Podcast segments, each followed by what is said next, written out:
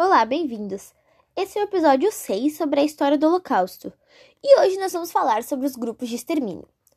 Quando a solução final foi elaborada, o que estava na mente de Heydrich e Himmler era: os judeus que não pudessem trabalhar teriam que sumir, e os fisicamente capazes de trabalhar seriam usados como mão de obra em algum lugar na União Soviética, conquistada até que morressem.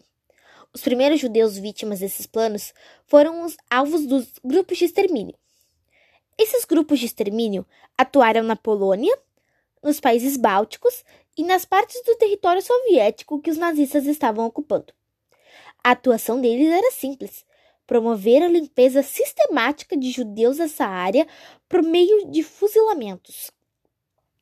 Os judeus dessas localidades eram reunidos em um local específico posicionado nus em frente a uma vala comum e fuzilados um a um, até que toda a população judia desse local estivesse morta.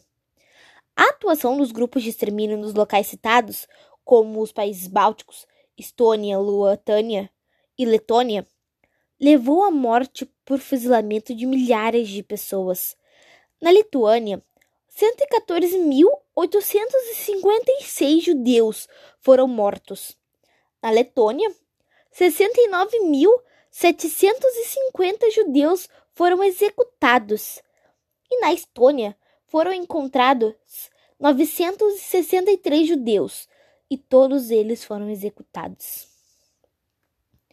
Durante esses fuzilamentos, os grupos de extermínio também executaram outras pessoas, como por exemplo, pessoas que tinham colaborado com os soviéticos. Os fuzilamentos organizados pelos grupos de extermínio, que ficou mais conhecido, recebeu, recebendo o nome de Massacre de Babi-Yar. Quando os judeus de Kiev foram reunidos em um ponto na cidade e fuzilados durante um período de 36 horas.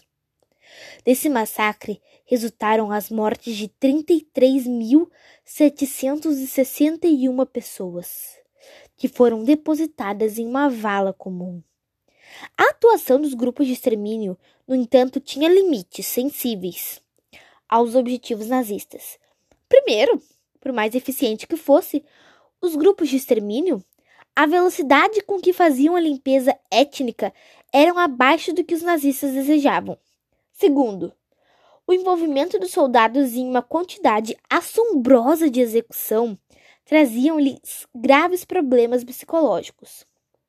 Isso forçou os nazistas a pensar em uma alternativa que fizesse o genocídio dos, judeus acontecer de maneira mais ágil e impessoal.